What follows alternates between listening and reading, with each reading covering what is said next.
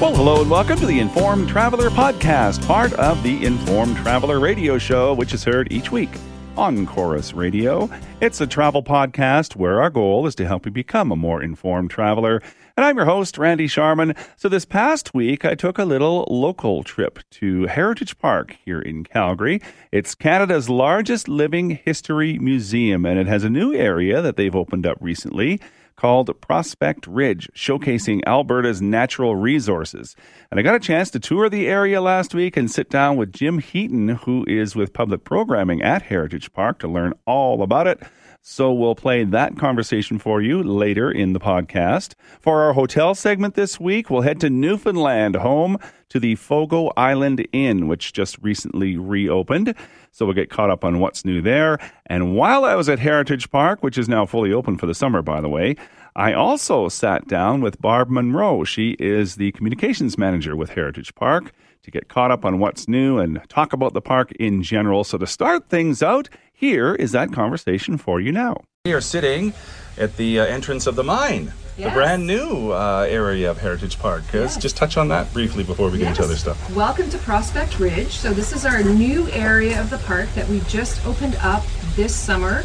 This has been a work in progress for years, and actually, this area existed here at the park back in the '60s when Heritage Park first opened, and we were so excited to finally have it reopen. Honestly, on a hot day, the mine is the coolest place that you can come because it is nice and dark and cool in here. But the second nicest place to be on a hot day would be on the SS Moyie out on the water. Yes. Uh, also back this year. Yeah, so let's get into that. Um, just explain briefly. Obviously, the last 16 months hasn't been uh, good for anybody in the travel hospitality uh, industry. So uh, you're probably suffering the same way a lot of people were. Yeah, it's been a challenge. Uh, we were lucky to be somewhat open last summer. It was a it was a slow, gradual opening, and then you know, come fall, things were looking pretty good, and we were running some of our events. We we launched a new Christmas market last year, which was very successful. We were just about to start up Once Upon a Christmas. And then we had to shut everything down again. But um, we're happy to be back and open, and we are 100% fully open now. We've got this new area. We've got the boat in the water this year. Our steam train is running. We have our midway rides running. Our wagons, our exhibits are open. Our restaurants are open. Welcome back to Heritage Park. Yeah, it must be very exciting. Everyone's just, you know, just so excited to be back doing things again. I'm sure, right? Yeah, and I think Calgarians, you know, Heritage Park has been a part of so many people's lives for so long, and generations of families have made this part of their you know, annual summer tradition or Christmas tradition. And I think people are just so excited to have this space back. And we have 127 acres here, so there is so much room to just spread out. Mm-hmm. And you know, it's relaxing. You hear the train, the boat, the water. It's peaceful. You can bring a picnic. Lots of space. Just a great place to come and escape today, as we say. Well, and we're kind of assuming that a lot of people already know about Heritage Park because, you know, if you're from Calgary, you're kind of used to it. But what about someone who's never been and going, hey, well, I've, I've never I've never been here. What's the best way to, to come and enjoy the day here? I would give yourself a full day mm-hmm. because we are 127 acres. We go into depth in um, Western Canada's history from the 1860s all the way up really to the 1950s. We have little areas of the park that focus on different areas. So you can really spend a whole day here and it's fun. You're, you're learning about history, but you're making those connections from the past to, to current day and you're having fun while you're doing it you're riding an antique steam train you're on top of an antique ferris wheel you're in a, a candy store that's a you know original building that was built in 1900 there's horses here there's farm animals here. You know you've got this cool dark mysterious coal mine that you can walk into now. So it's a lot of fun. It's an immersive experience. You're you're learning about you know our our history is young here but it's really an interesting history. Um, we have a First Nations encampment so you've, you've got First Nations and Métis stories and culture and history here as well so just a great place to come and spend a day. Well, you can learn so much. Like you're, it's surprising how much you really don't know about our history when you come to a place like this and go, "Wow, I didn't know that." Exactly. Right? Do you, do you find that with uh, a lot of your guests, uh, the feedback you get from them? Yeah, I think, you know, especially with European guests, they go, oh, well, the house I was born in was built in 1650. yes, our history is not that old, but it's a really interesting history. And I think guests are surprised at how authentic our stories are here and how immersive and how in depth we can go and then they're having a good time while they're here as well. Mm-hmm. And uh, talk about you know like you, you, mentioned the candy store. There's a bakery. There's an ice cream shop. There's a, a full service restaurant. So yes. you can get as much or as little as you want. That's right. right. We've got everything from mini donuts to a beautiful prime rib dinner at the Selkirk restaurant. Uh, we've also just finished a restoration and renovation of our Wainwright Hotel, which is right on the corner of Main and Front Street and it is a beautiful old hotel and it is now still even more beautiful old hotel where you can come and have lunch you can sit in the saloon and have, grab a bite to eat uh, come in the winter for a sunday brunch so very excited to have just reopened that this year as well mm-hmm. nice anything i missed We've got a, a civic election happening at the park this year. So if you're a local Calgarian and you want to come to Heritage Park a couple times throughout the summer, you can take part in our ongoing election. You can even vote, which is it's kind of fun, and, and everybody is participating throughout the whole park. So you'll see election signs on lawns and in the windows, and there's debates happening on the street. It's lots of fun. Barb Monroe is uh, communications manager with Heritage Park. Lots of fun things to come and see and do. Thanks for your time. Appreciate it. Thank you.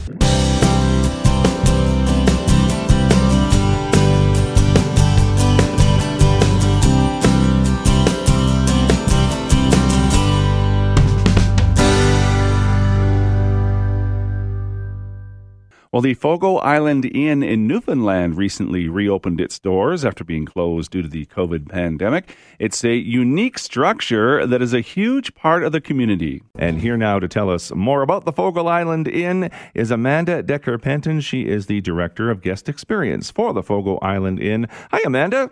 Hi, Randy. Tell me what life has been like for the hotel industry in the last year and a half for the uh, for you in Newfoundland.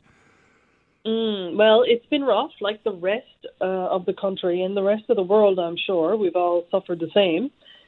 Uh, yeah, it's been rough. I mean, we are um, in a rural community, and our inn uh, is set up as a community-based business model. So, really, what that means is our inn is a revenue generator that brings money back into our uh, foundation, which is Shorefast. Mm-hmm and that foundation uh, distributes money back into our community in terms in in ways like programming, um, restoration, and buildings. Uh, you know, really creating economic resilience here on Fogo Island. So. Uh, for us, I would say it was a little bit different because we didn't just have to shutter our business. I mean, we laid off people who uh, were members of this community and we couldn't operate and therefore could not bring money back into the community in terms of these programs. So we missed out on a lot in mm-hmm. 15 months. Yeah, well, you're hurting, everybody's hurting, I would imagine, right? Exactly, yeah. So hopefully there's good times ahead. Uh, you've reopened. It must be very exciting. Everyone must be just bouncing off the walls. It uh, it is very exciting. I had to temper with the guests that first arrived. You know, when people arrived on July second, I had to say, you know, your first guest arriving. Uh, you know, everyone's a little bit excited, so have some patience because you know, you're going to get the full on of 16 months of people who love to look after people, and you're going to get it all tonight. So, yeah, it was it's really fun, and uh, I mean, we have a booming fishery here on Fogo Island as well. So boats are going in and out the harbour, and the inn is open people are moving, and it's it's really magical. Mm-hmm. So, give me a, geog- a, geography lesson here of where the Fogo Island Inn is, and how you get there, and what the area is like. Okay, so you're in Alberta, where I spent a lot of my uh, my life as a nurse, actually, in northern Alberta, and loved every minute of it. So I'll tell you, from where you are, you can fly direct to Gander or direct to St. John's in Newfoundland. Uh, and then there's an hour drive from the Gander International Airport to a ferry terminal. And then you take a ferry ride over to us. We're a little island off the coast of Newfoundland. We're off the northeast coast of Newfoundland, right in the Labrador Current. So we are Iceberg Alley. So you'd uh, take your one hour ferry ride across to us on the little island, and then there's about a 15 minute drive from where the ferry lands to where the inn is. So it's quite an adventure just getting there then. It, it is a bit of an adventure, and I, I like to call it an adventure too because, I mean, any travel on the East Coast is is an adventure. Like you run into people and you your experience starts when you leave the door. Experience starts on the airplane sometimes and meeting people from Newfoundland who are coming back home and you know it's all it's all a great experience. We also have a small uh, airstrip here on the island. Um, and you can fly direct to that as well. Some small planes can land directly on that. I think it'd be fun to take the ferry. So I kind of interrupted you there. Uh, so once I get off yeah. the ferry, tell me more. So there's a 15 minute drive from the ferry terminal where the ferry lands to where the inn is. And the inn is located on a piece of land we call the back western shore. And I mean, you can see it on the website. The pictures can can tell you a little bit, but it, you really have to experience to know really how close you are to nature. You know, it's like a big hand just came and placed this building right on the land, and so much respect for the land here. And um, and we, you know, we're in between two communities, the community of Barr'd Island and the community of Joe Batt's Arm. We have 11 small communities on this small island. And we're about 21 kilometres long in terms of how big this island is. So, uh, you know, we're very in tune with the communities as well. And your website is fogoislandinn.ca, by the way. A, a unique arch- architectural design, though. Like, I don't think I've ever seen a, a building qu- quite like it. Yeah, it really is. And it's a contemporary design. And of course, our architect was Todd Saunders, who is a Newfoundlander. And we, uh, this building really, you know, once you come to Newfoundland and you, you spend time in the communities of Newfoundland, you start to see the things that connects this building to our heritage. So we have fishing stages, you know, where we fo- process fish. And if you look at the inn and the stilts underneath, you really feel the connection uh, to, to how we did build buildings to last hundreds of years in our past. So it, it fits, and it's a wooden building. And of course, as Newfoundlanders, uh, we knew how to work with wood. We built our houses out of wood. We built our furniture out of wood. We built our boats out of wood. It's how we made a living. So it all really uh, fits together, even though it looks a bit foreign on mm. the hmm. landscape. Well, give me some background on how long you've been part of the community now, and uh, what what's a stay like for two or three nights. Well, uh, we have been open now for nine years.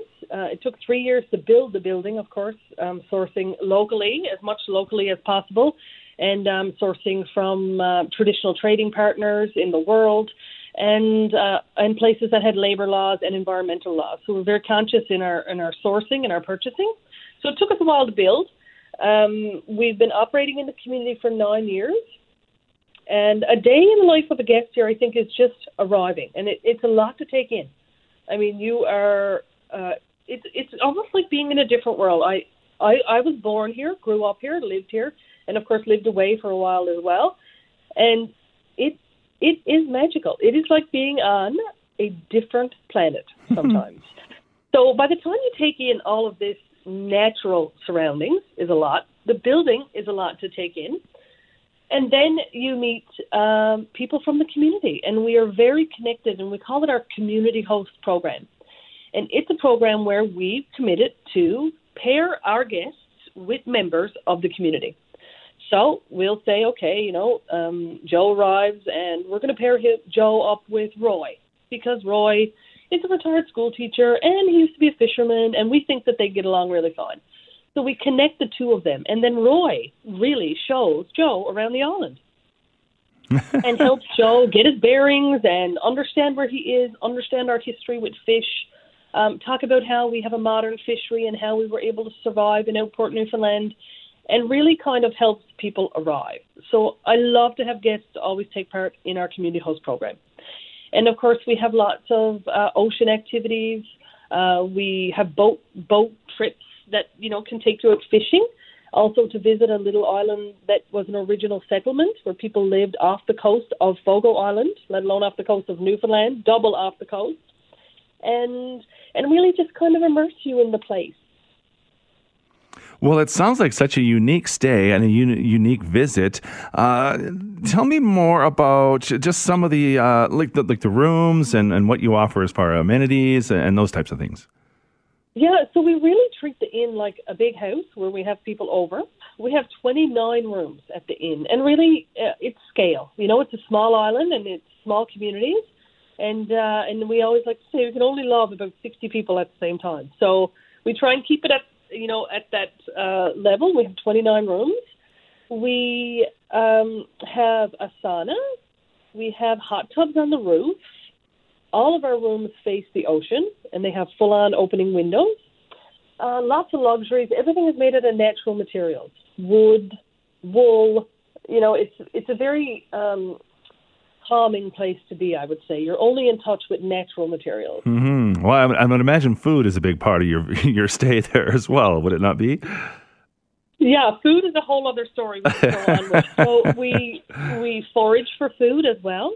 Uh, we use food um, contemporarily in a traditional way. So our food ways are really about um, using things that are very local to us, hyper local. You know, we grow all of our food here. Most of our food is grown here. Uh, fish is a big part of our food program. You know, you can catch fish and, and bring it back, and we can eat that same fish. So it's it's um, it's very local. Sounds like such a unique stay and such a great way to learn about the uh, Newfoundland way of life. You wouldn't make me kiss a cod, would you? No, we usually don't. We'll make you laugh to cry, but we won't make you kiss it. Amanda Decker Peltel is the director of guest experience for the Fogo Island Inn. You can find lots of information on their website, fogoislandinn.ca. It was fun chatting with you, Amanda. Thank you so much. Thank you, Randy.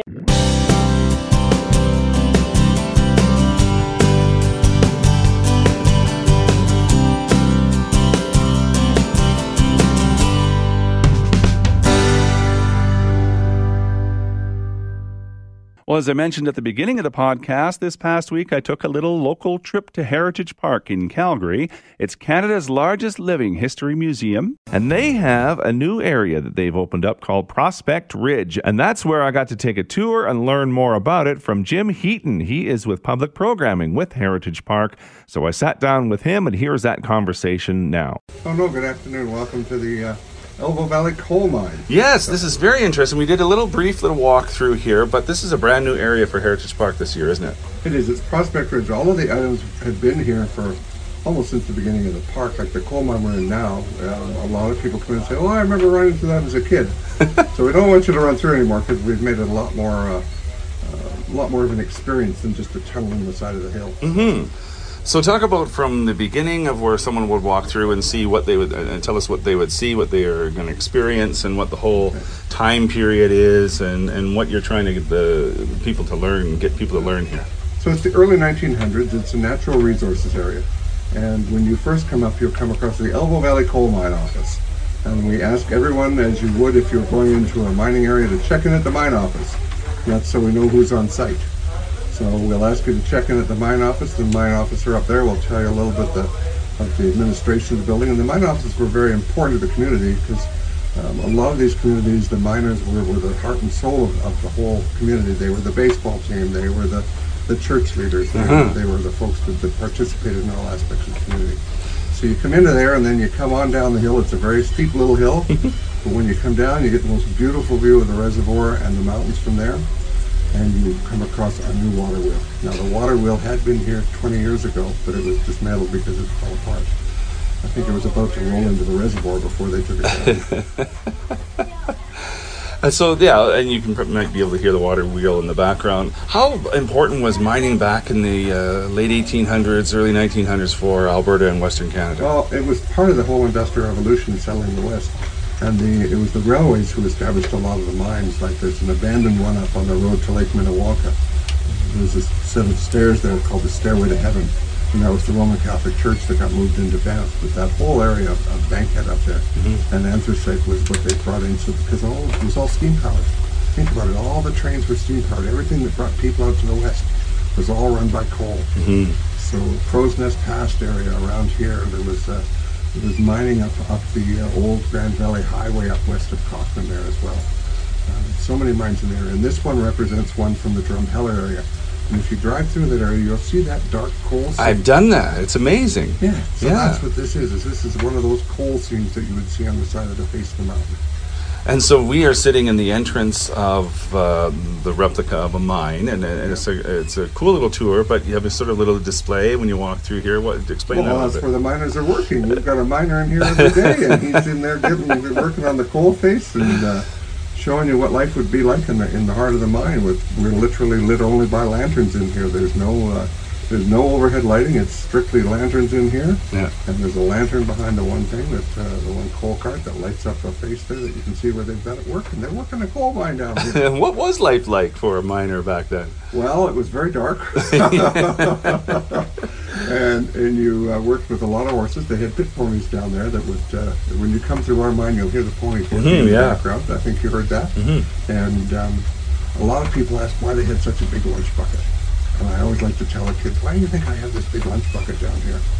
And it's because they might get trapped down down there for two or three days, so they had to have enough food for themselves for two or three days. Wow. Yeah. And well, there's even well the whole story of the canary in the coal mine. You have that you have that We here have too. A canary here too. As long as the bird's singing, you're okay. As long as the bird's chirping, you're chirping. So, yeah, it's, it's all good. And, and when you come into the coal mine, you're given a little gold tag.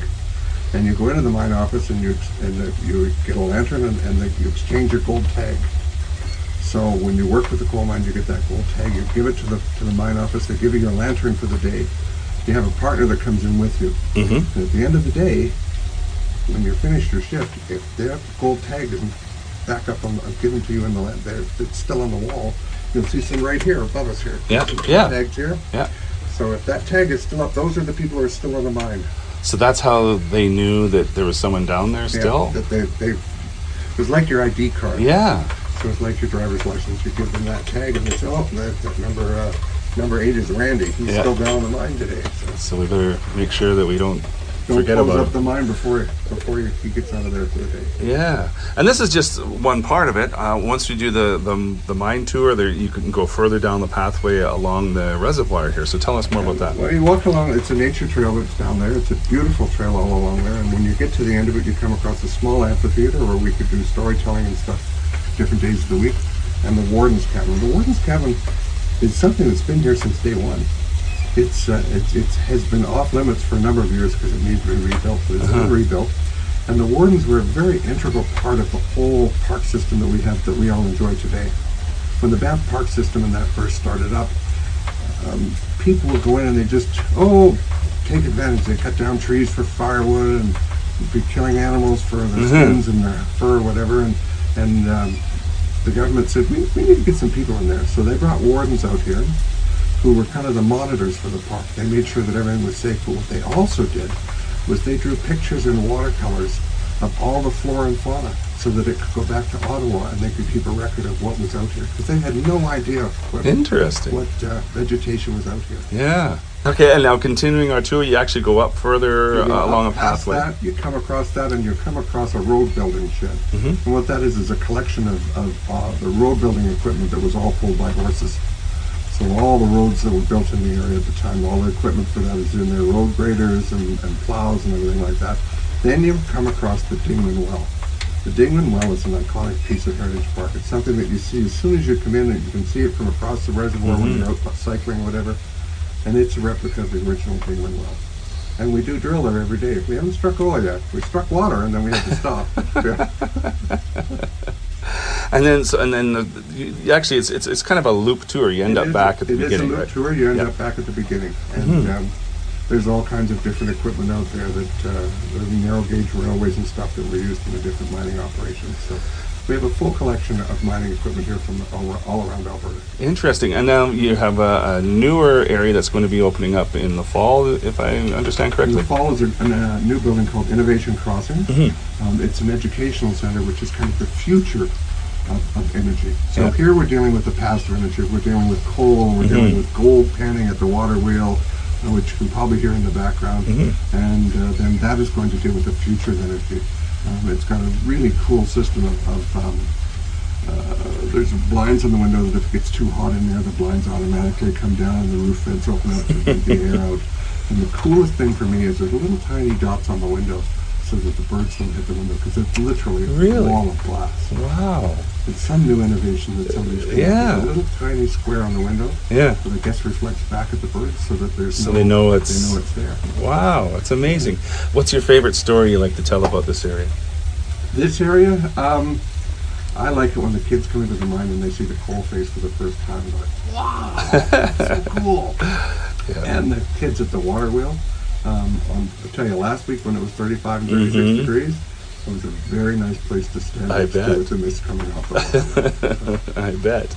Uh, Jim Heaton is with public programming with Heritage Park. Uh, thanks for doing the tour with us, and uh, thanks for your stories. okay, great. Thanks for being here. We enjoyed having you. And that is this week's Informed Traveler podcast. Remember, this is the podcast version of the Informed Traveler radio show, heard each week on Corus Radio.